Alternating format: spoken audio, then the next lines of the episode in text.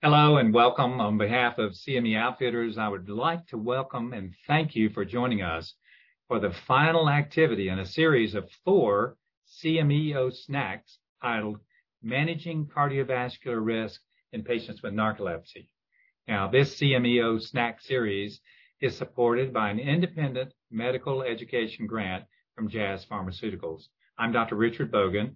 I am an associate clinical professor at the University of South Carolina School of Medicine in Columbia, South Carolina, and the Medical University of South Carolina in Charleston, South Carolina.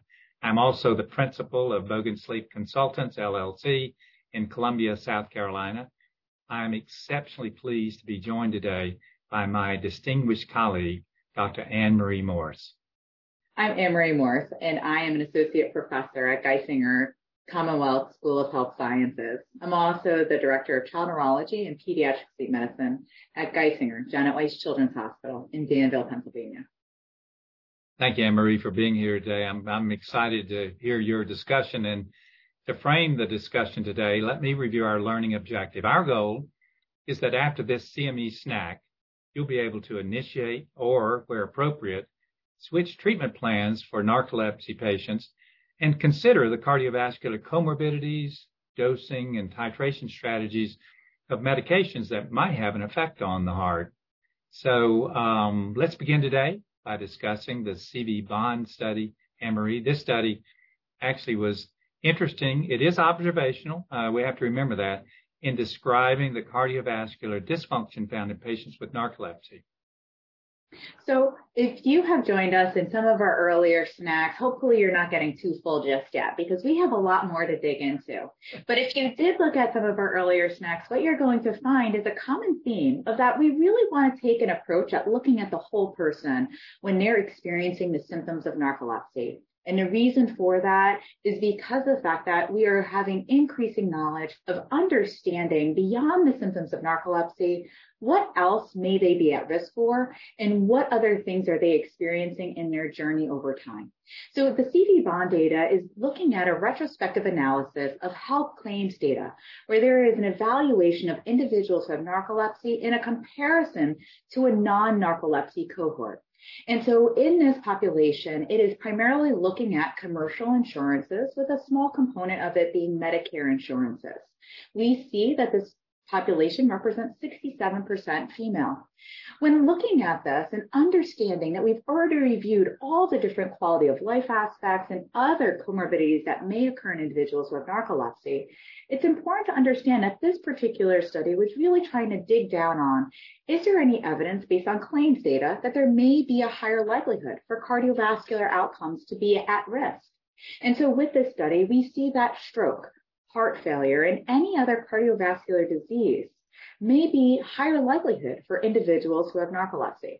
This becomes highly relevant because we do know that we've seen other risk factors for these types of outcomes as well, like obesity and obstructive sleep apnea. So thinking about this in the totality of our approach to how we should treat individuals and what we should be looking for really becomes part and parcel of every single visit we should be having. Yeah, I think you, you pointed out, I mean, not only do, do we see mood disturbance, disrupted nocturnal sleep, but we can see other sleep disorders and obesity. Uh, all of these are factors. And so this is not really cause and effect, but it is important. It's real world. And I think we have to be uh, cognizant that, that these individuals do appear to be at increase in risk for some of this. And of course, we use medications that have an effect on the cardiovascular system. Um, so we also have guidelines from the American Academy of Sleep Medicine in terms of what medicines are recommended. So I would like for you to review that and talk about some of the cardiovascular risk. Sure. So in 2021, the American Academy of Sleep Medicine did put out some great guidelines to give us guidance around what medications might be most optimal to consider first. When looking at the European guidelines, they also offer some prescriptive recommendations in regards to when should we consider what medications. In general, we typically are thinking about alerting agents or oxybate medications as some of our first line options for consideration. However, with all this, we always want to be thinking about whether or not there's any innate risks or problems that we need to consider when offering these treatments. So some of the top ones that we might think about include modafinil solriamfetol as alerting agents. These medications most typically are working on our dopamine system, enhancing that in the brain in order to enhance the amount of alertness that an individual may be experiencing. However, some specific clinical considerations you need to have with modafinil is that they may decrease hormonal therapies, including things like contraceptive use. It is further compounded that we also know that most recent studies are showing that modafinil also can cause teratogenesis in an infant as they're developing. And so therefore that could be potentially a risky combination, especially when we're seeing in this claims data, 67% are represented by female. And in our last SNAC, we had seen that 83% were represented in the Nexus registry as being female. So maybe something to be mindful of. In terms of the cardiovascular impact, because it's an alerting agent, it can increase blood pressure and heart rate. And so therefore you may want to be mindful of that as you watch them over time. Solriamfetol, similarly, we want to be cautious with, um, as it may increase blood pressure and heart rate.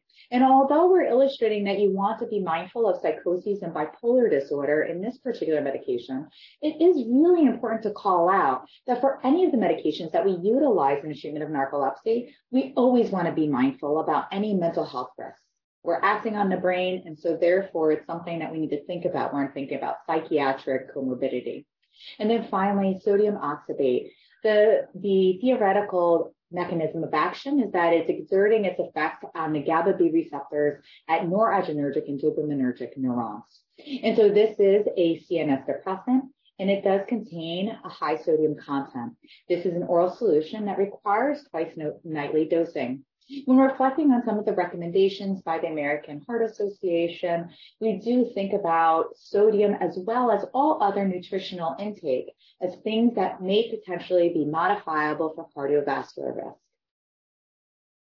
Yeah, I think um, I'm impressed. You know, most of the alerting agents have an effect on the sympathetic tone. So, of course, when we're awake, we have an increase in sympathetic tone and an increase in parasympathetic tone when we're asleep. So there is the potential of cardiovascular effects as well as what you mentioned, the CNS effects. And then I'm impressed with the sodium load that you can get with sodium oxybate. I mean, if you're taking nine grams of sodium oxybate, which is, you know, six to nine grams is a customary dose, you could get up to 1.6 grams of sodium per day. And of course, now we have a, a low sodium, but there are some other medications some of which may not have quite the effect on the sympathetic nervous system, pitolisant being one of those. Can you talk about those? Sure. So pitolisant is a unique offering in terms of the treatment landscape in narcolepsy because it does treat excessive daytime sleepiness and cataplexy, similar to how the oxybates can also treat excessive daytime sleepiness and cataplexy. However, this is the only non-controlled substance that we have as an offering for the treatment. Now, with that stated, it is falls, it does fall into the alerting agent category. Um, however, it has a very unique mechanism of action by enhancing the amount of histamine that is available in the brain through an antagonist inverse agonist mechanism. We do have a scheduled increase um, week after week, starting about 8.9 grams, then in the second week going up to 17.8 milligrams, and then finally for some may increase to a total of 35.6 milligrams daily. It is important to recognize, however, that that titration schedule may be limited by other medications that a person may be taking. For instance, if they're taking strong CYP2D6 inhibitors, or CYP3A4 inducers, you may have differential um, planning in regards to that titration schedule. This is a relatively cardiovascular neutral medication, except for the fact that there may be a worsening of a prolonged QT interval if that is pre-existing. So it is always recommended to please get an EKG before considering the start of this medication. Yeah, it's uh, an important medication. I, I tell um, others that it's you know, it's affecting the governor of histamine release. And histamine is a really important neurotransmitter, a monoamine that enhances wakefulness. So it works through that particular process. You also have the issue of the birth control with that as well. Um, we talked about sodium oxybate. Um, now we have the low sodium oxybate. So low sodium oxybate is a medication that does have FDA approval in children and adults seven years and older for the indication of narcolepsy and can be used for treatment of excessive daytime sleepiness or cataplexy. The mechanism of action is that it is a calcium, magnesium, potassium, and sodium salt of gamma hydroxybutyrate, and it again is exerting its effects on the GABA B receptors. For individuals who have narcolepsy, they may be initiated at 4.5 grams nightly and divided into two doses and then titrated to the recommended therapeutic effect of six to nine grams. For some individuals who are already on sodium oxybate, you could potentially uh, transition them to low sodium oxybate in a one-to-one ratio. So if they're on six grams and a divided dose, you can then transition them also to six grams and a divided dose. There are some other clinical considerations such as that it may present a neutral cardiovascular profile. It does have less sodium than sodium oxybate with 131 milligrams in its 9 gram dose, um, but it is also a CNS depressant. We've talked about these medications, and they are very beneficial, the effect size in terms of improving excessive daytime sleepiness, reducing the random dissociative symptoms, improving cataplexy. But you've also talked about the side effects. But what do we do to reduce this higher risk of cardiovascular disease in narcolepsy patients? So I think it's really important that when we have any individual who has narcolepsy in front of us, first and foremost, it's always very important to personalize the treatment to the person in front of you. Um, you do want to take into consideration their personal cardiovascular risk factors as well as any pertinent family history. The next thing is to look at what are other modifiable cardiovascular risk factors that may be present. And this can be multifactorial, everything from smoking, physical activity, weight loss, diet, including carbohydrate intake, sodium intake, and any other things that could potentially aggravate that cardiovascular risk profile. When we look at the fact that individuals with narcolepsy have a multitude of things that they may be potentially at risk for in terms of medical and psychiatric comorbidity, it only makes sense for us to continue to empower them with other things that may be within their control to modify. And so helping them to optimize their treatments with use of medications and combining it with many behavioral strategies that get them on the move and optimizing what they're putting in their mouth is really a strategy that many patients are going to stack hands on. Yeah, we discussed sodium intake as being a modifiable risk factor. And the thing that impresses me, if you reduce sodium intake by 1,000 milligrams, you can see a signal, a cardiovascular signal and a blood pressure signal. And you've already talked about um, low uh, molecule, and it's the same active moiety. Um, but let's look at a recent real-world study regarding patients transitioning from sodium oxybate to the lower sodium oxybate.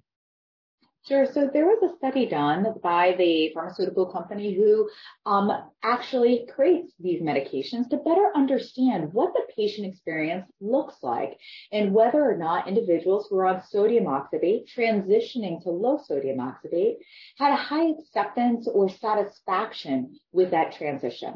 And so there was a study that looked at 85 patients, 45 with narcolepsy type 1 and 40 with narcolepsy type 2, which really gives a nice representation of both forms of narcolepsy, with the median age being 40. And again, us seeing that it's a high percentage of a female population.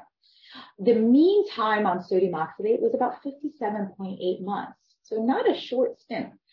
What we had found is that 84% of individuals who were switching from sodium oxybate to low sodium oxybate had stated that it was extremely easy, not difficult at all, or easy. 95% stated lower sodium content as the main reason for their switching, and 46% stating that fewer cardiovascular risk components was also a reason for switching. When we look at the um, standard evaluation of what the perceived satisfaction in regards to treatment using the TSQM version 2, we see that overall there was great global satisfaction with the medication change as well as with its effectiveness, side effects, and convenience after the transition. Yeah, Anne Marie, you've talked about a lot of this already, but um, we're going to end the program at this moment. But um, would you kind of wrap up in terms of managing patients with narcolepsy who have comorbidities such as cardiovascular disease? Sure. So one of the things that you do want to take into consideration is dosing a patient who already has cardiovascular disease risk or actual cardiovascular disease, as well as titrating a patient who has cardiovascular disease risk or cardiovascular disease. This is going to come into play for a variety of medications that we're utilizing. And so being mindful as to whether or not we're further aggravating that risk or that pre-existing disease.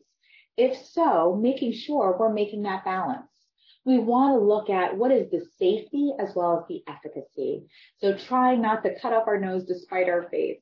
And then finally, having some very specific considerations around switching therapies if we are identifying that there is increased risk for the individual who's in front of you. As a reminder, making it very important to personalize the therapy to the individual who you're treating right there in front of you and not just making a blanket statement of all or nothing for everyone. Yeah, I think um, in, in, uh, from what you said, I mean, and me as well. I mean, I, I take a preventive course in terms of managing patients. So, who are you, and what do you have, but also what you might have, and I, I think that affects my therapy. What do you think?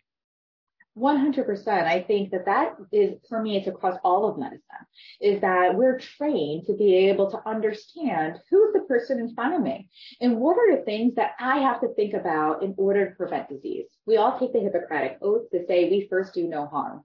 So making sure that we are really having a goal that is aligned with what the patient's goals are and optimizing their overall health and preventing disease when we can.